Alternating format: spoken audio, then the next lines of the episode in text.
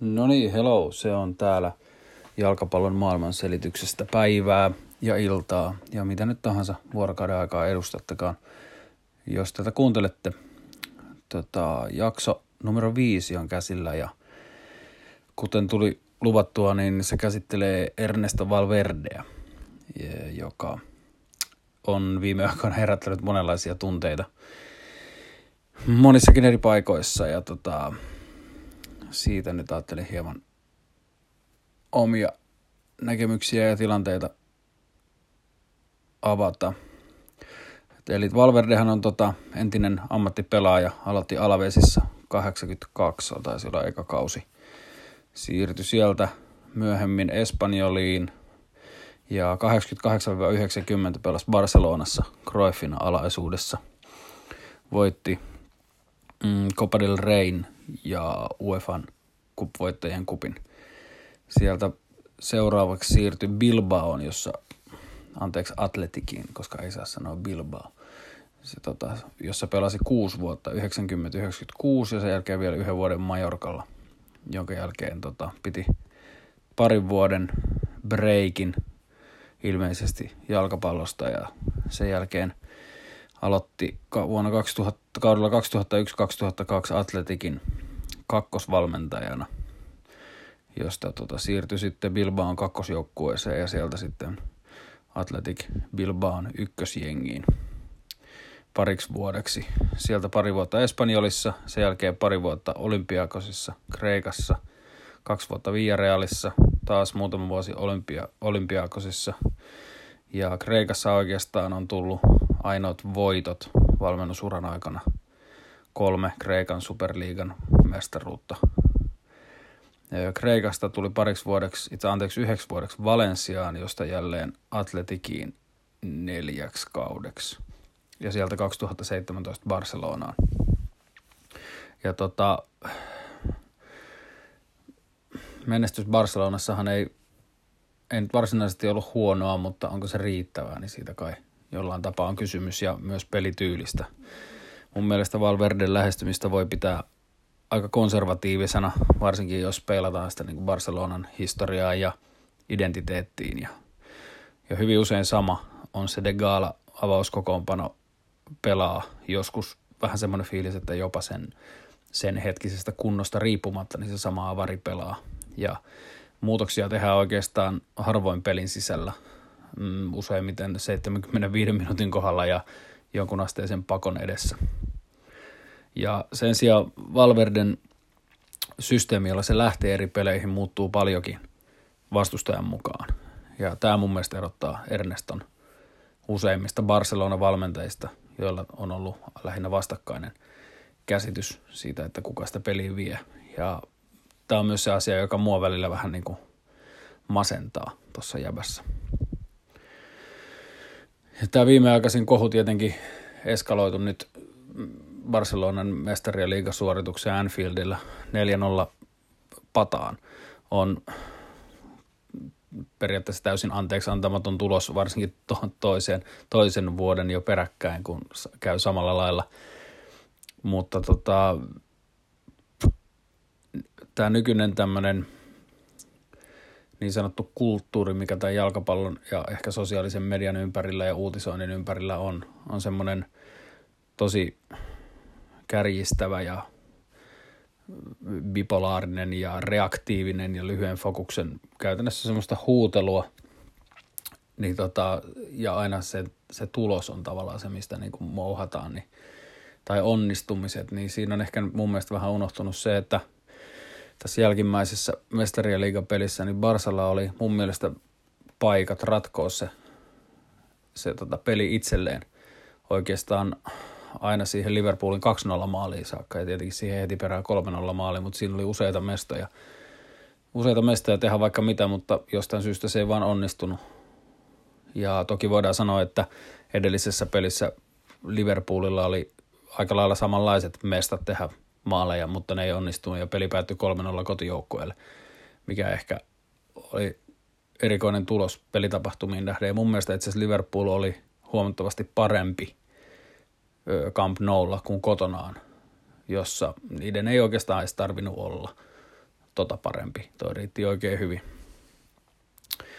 Öö, Valverden semmoinen yksi asia, mitä mä oon miettinyt, on se, että, että koska Lionel Messillä on ylivoimainen henkilökohtainen kyky ratkaista pelejä oikeastaan kaudesta toiseen, myös tietenkin edellisten valmentajien aikana, mutta onko se, onko se se asia, joka olisi, on peittänyt tavallaan Valverden järjestelmän heikkoudet näiden parin vuoden aikana ja vienyt sen jengi niin pitkälle, kun, kun se on mennyt, koska tota, Messin statsit on, on täysin omaa luokkaansa ja niillä on voitettu niin monta peliä, että se fokus ei ehkä, se ei ole koskaan paljastunut ne ongelmat ennen kuin ne on ollut liian myöhäistä.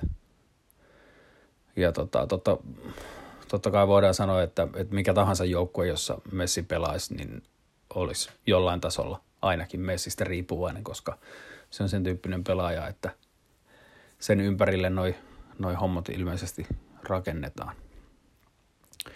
No sitten FC Barcelonassa GM Pep Seguran ja Valverden välit on ilmeisesti tällä hetkellä todella heikot, mistä johtuen väitetään, että jompikumpi tai jopa molemmat saattaa lähteä kesän aikana.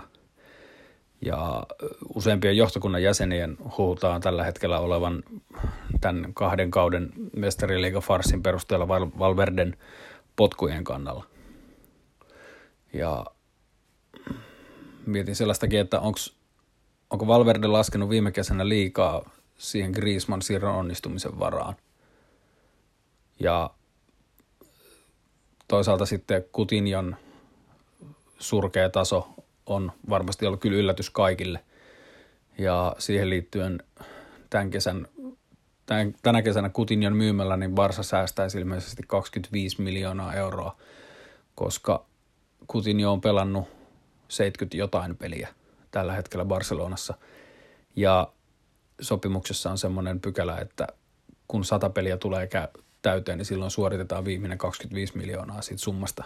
Ja kukaan ei ilmeisesti ole sopimuksen tehneistä tahoista uskonut, että, että kaveri jäisi alle sadan pelin, mutta näin vaan on käynyt, koska näytöt on ollut heikot.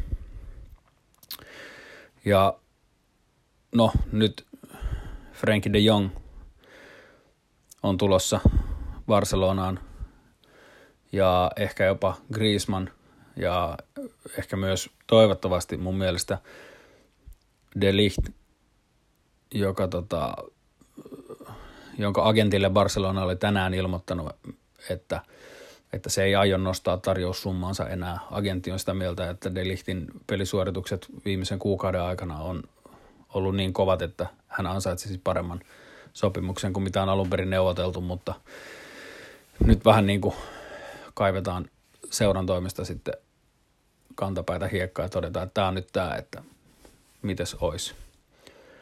Ja Griezmannin sopimuksessa, sopimuksesta on tota, myös huhuja liikkeellä. Väitetään, että, että 17 miljoonaa olisi palkkakaudesta, mikä olisi 4 miljoonaa vähemmän kuin mitä Atletikossa tulee ja viiden vuoden sopimus olisi tarjolla – ja Griezmann on 28-vuotias, eli tämä olisi varmaankin hänen sitten niin, kuin niin sanottu viimeinen iso diili. Ja tota, väitetään, että tämäkin asia ratkeisi tässä nyt ihan näinä päivinä. Tota, muita siirtojahan nyt just äsken luin, että Luka Jovic siirtyy Frankfurtista Real Madridiin 60 miljoonalla eurolla, joka tuntuu ehkä aika halvalta, en tiedä. Nykyhinnat on niin järjettömiä. Ja toki, no, saa nähdä. Jovic vaikuttaa tosi hyvältä, mutta ei ole ehkä kuitenkaan sitten pelannut ihan vielä sillä tasolla, mitä vaaditaan, jos Realissa meinaa, meinaa loistaa. Mutta olisiko tämä De Jong, De Ligt ja Griezmann se kolmikko, joka sitten pelastaa Ernesto Valverden uran ja vihdoin tuo Barsalle sen mestarien liigan, mitä Messi on jo mainostanut viime kesänä. Sitten oli eräs huhu, jossa jopa Messin väitetään antaneensa siunauksensa Valverden potkuille ja, ja ilmeisesti aika nopeasti sen mestarien liiga tuloksen jälkeen, mutta tosin tässä samaisessa artikkelissa Ronald Koemania luonnehdittiin sanoilla incredibly skilled as a manager. Ja mä en tiedä parantaako se sen kirjoituksen uskottavuutta. Ja samaan, samaan aikaan uskottavuutta ei ainakaan paranna se, että, että useat pelaajat on ilmoittanut olevansa Valverden jatkamisen kannalla, sama kuin Bartomeu tänään. Ja tota, esimerkiksi Jordi Alban tapauksessa mä ymmärrän sen täysin, koska Neymarin lähettyä Alban peli on ollut varmaan hänen uransa parhaalla tasolla. Mutta sitten taas toisaalta Neymarin lähtö ei varmastikaan ollut Valverden suunnittelema tai sanelema tapahtuma. Mutta tota, Alba, Alballehan se on tehnyt tosi hyvää. No mikäli Erneston ret, Katalonian retki on nyt sitten kuitenkin Copa del Rey finaalin jälkeen loppumassa, niin potentiaalisia seuraajihan ei varsinaisesti ole mitenkään ruuhkaksi saakka. Ja tuossa tota, jo edellä mainittu jo tänään torstaina Barcelonan toimistolla nähty Ronald Koeman ei Barsa-taustasta huolimatta ole ainakaan mua varsinaisesti vakuuttanut valmennusurallaan. Vaikuttaa aika puolustusvoittoiselta ja konservatiiviselta ja semmoiselta, sanoisinko jopa vanhanaikaiselta, vanhanaikaiselta toimissaan. Ja tota, saattaakin olla, että, että olisiko Kuuman sitten kuitenkin parhaimmillaan nimenomaan maajoukkue valmentajana, jossa nyt toimii. En tiedä. Real Betis-valmentaja Kike Setien on ollut yksi nimi, joka on ollut esillä. Setienin pelityyli on lähempänä perinteistä Barsaa, paljon pallohallintaa, nopeata, lyhytsyöttöpeliä myös viimeisellä kolmanneksella. Setien tosin ei ole koskaan mielestäni valmentanut mitään niin sanottuja isoja, isoja joukkueita. Eli tota, näytöt, näytöt sikäli puuttuu vielä. Sitten eräs nimi, joka on pyörinyt tuolla, on, on Marcelino, joka oli Sevillassa, Villarealissa ja nykyisin Valensiassa. Marcelino on oikeastaan kaikissa joukkueissa, missä on ollut, niin integroinut tosi paljon junnupelaajia akatemiatasolta edustusjoukkueeseen, mikä tietysti sopii Barsan muottiin, mutta se saattaa olla, että, että se on ollut myös pakon sanelemaan, koska budjetit noissa joukkueissa ei ollut sellaisia, että varsinaisesti on hirveästi osteltu mitään ja se on niin kuin johtanut sitten tähän, en tiedä. Ja tota, mm, Marcelino on myös tunnettu erittäin tiiviistä puolustuksesta, paitsi, paitsi Valencia nykyään Arsenalia vastaan ainakaan ei tota, ole sitä toteuttanut, mutta, mutta ennen kaikkea oikeastaan siitä, että, että hän antaa niin kuin hyökkä, hyökkäyspelaajille käytännössä niin kuin täysin vapaat kädet toimia, kuten parhaaksi näkee, mikä tota, uskoisin, että toimisi Messille ja kumppaneille aika hyvin. Ja tota, sitten on muita pari nimeä vielä, jotka on ollut esillä. On Pablo Machin, joka lähti viime kesänä Gironasta ja ei mun mielestä ole valmentanut sen jälkeen missään. Ja Paulo Fonseca, joka on portugalilainen tuommoinen erittäin taktispainotteinen jäbä, valmentaa nykyisin Shakhtar Donetskissa, pelutaan 4231 ja on siellä herättänyt ihastusta toiminnallaan. Sitten on tämmöinen, mä kasasin nopeasti tämmöisen väsyneimpien ehdotusten listan, mistä löytyy esimerkiksi Laurent Blanc, Giovanni van Bronckhorst, Arsène Wenger, Thierry Henry ja Frank de Boer. Unai Emeryä ei kuitenkaan ole vielä ehdotettu. En tiedä, onko se jo, mä en tiedä mikä sen listan nimi on, mistä Emery sitten tähän hommaan löytyisi, mutta, mutta, mutta Pochettino jossain kohtaa mestarien liiga tota noin, niin finaalipaikan ratkettua esitti vähän sellaisia näkemyksiä lehdistötilaisuudessa, että, että saa nähdä jatkaako Spurssissa enää ja vähän just sillä nimenomaan, että jos me voitetaan, niin katsotaan mitä tapahtuu ja en tiedä mihin, mihin olisi suuntaamassa. Olisiko sillä että lähtisi menee Tottenhamista ja sitten vaan odottelisi himassa, että Manchesterista soitetaan, kun Uule Gunnarin kortit on jo jaettu ja mitään ei vieläkään ole löytynyt. En tiedä, saapa nähdä. Mun mielestä paras vaihtoehto Valverden tilalle olisi nykyinen Ajax-valmentaja Erik Ten Haag, joka työskenteli Guardiolan kanssa Bayernissa ja on sen jälkeen eteni Utrechtiin ykkösvalmentajaksi sieltä edelleen ajaksi ja kehittänyt oma nykyversionsa Cruyffin Total Footballista. Mm, huhut on vienyt miestä Bayerniin, mutta tota, kommentoi siirtokyselyihin olevansa tyytyväinen ajaksissa ja suunnittelevansa jo tulevaisuutta ja seuraavaa kautta ja näyttää niin kuin siltä, että ainakaan nyt asiaan ei ole tulossa mitään selkeyttä. Ja tota, sitten noin niin kuin pidemmällä aikavälillä, niin tietenkin toivoisin näkeväni Xavi Hernandezin Barcelonan penkin päässä. Jotenkin semmoinen fiilis, että Xavi olisi sitten semmoinen pidempiaikainen ratkaisu ja valmentaja Barcelonassa. Eli ei toi perinteinen 2-3 vuotta, mutta olisi se mahtavaa ja kuuluisi, se, se menisi niin kuin sen kuuluu mennä niin sanotusti. Ja Pujol siihen vielä urheilun toimenjohtajaksi ja sitten Pike jossain vaiheessa presidentiksi, niin voisi ajatella, että homma jatkuisi niin kuin hyvällä mallilla eteenpäin.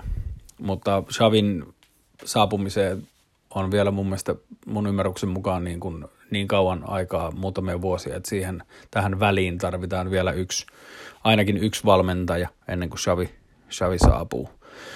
Mutta kuka tahansa sinne nyt sitten tuleekaan, niin joukkueen nuoruusleikkaus on, on välttämätön.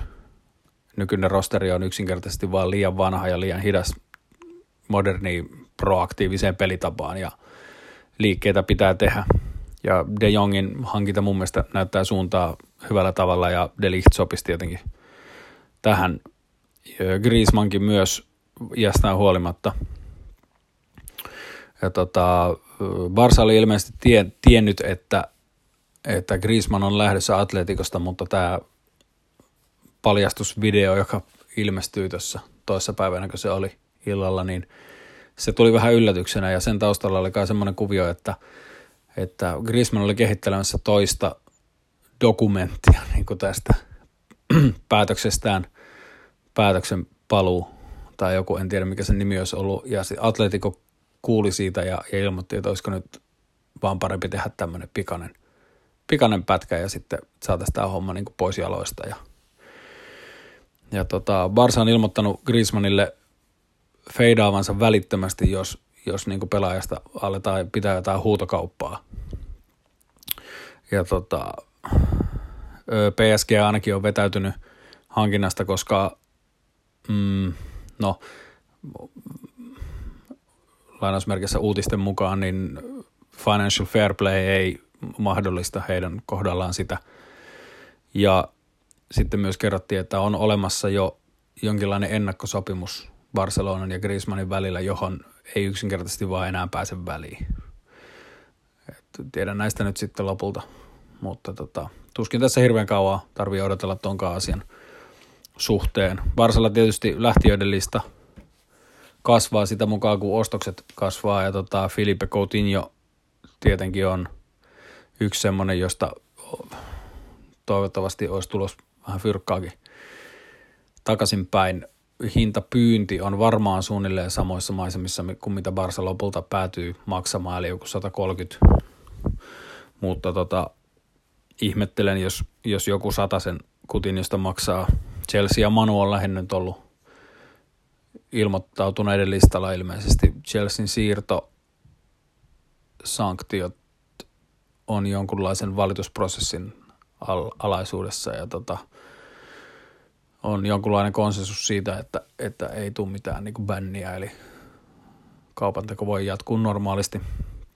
No sitten Ivan Rakitic on lähdössä Interiin 50 miljoonalla, öö, Jasper Silesen Benficaan. Benfica oli kai tarjonnut 15 miljoonaa, mutta Barcelona halusi 25-30 miljoonaa. Sitten Andre Gomez, joka on ollut Evertonissa ja vaikutti jo pitkään siltä, että lainalla ja vaikutti siltä, että se olisi jäämässäkin sinne, niin on nyt huhujen mukaan tehnyt, sopinut jo henkilökohtaiset ehdot tota, noin Tottenhamin kanssa. Että saa nähdä, mihin se nyt sitten päätyy, mutta jotain rahaa sieltä olisi tulossa. Mm, muita on sitten no Malcolm, joka ei koskaan ollut Valverden niin kuin, tilaama hankinta. Se oli Bordin ostos ihan täysin ja kuitenkin mun mielestä näyttänyt ihan hyvältä aina kun on pelannut, mutta jostain syystä ei ole vaan saanut näyttöpaikkoja oikeastaan ollenkaan ja olisi lähdössä. Sitten muita on näitä, no Thomas Vermeulen, Dennis Suarez, Rafinha tietysti. Sitten on legendaarinen Douglas, josta varmaan Barsa lopulta maksaa jollekin, että ne ottaa sen. En, en taju, niin kuin, mitä siinä on tapahtunut, enkä muista kuinka monta vuotta sitä sopparia vielä jäljellä, mutta se on kyllä farsi ja farsi. Se on sellainen Keirison kakkonen koko story. Ja jos Delicht saapuu, niin saattaa olla, että jopa Samuel Umtiti olisi lähdössä.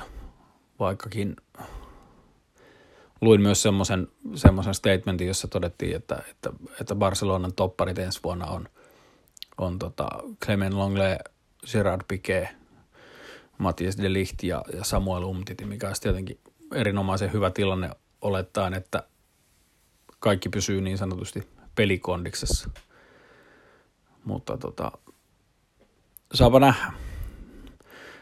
Eiköhän nämä tässä ala ensimmäinen seitsemättä mun mielestä oli Griezmann diilissä tuota buyoutti laskee jostain 200 miljoonasta 125 ja Atletico ei ilmeisesti suostu neuvottelemaan Barsan kanssa mistään muusta, joten se on sitten niinku buyout, buyout-hommat, mutta tota, tämä jää nähtäväksi. Eipä siinä. Tota, Tämä podcast on nykyään kuultavissa myös tuolla Applen tuotteiden välityksellä, mikä on omasta mielestäni aika kätevä tapa. sieltä vaan softasta hakemaan ja tota, subscribeaamaan ja jättäkää kahdeksan tähden arvosteluja viiden tähden asteikolla, niin maailma pelastuu. Eihän siinä palailla. Moro!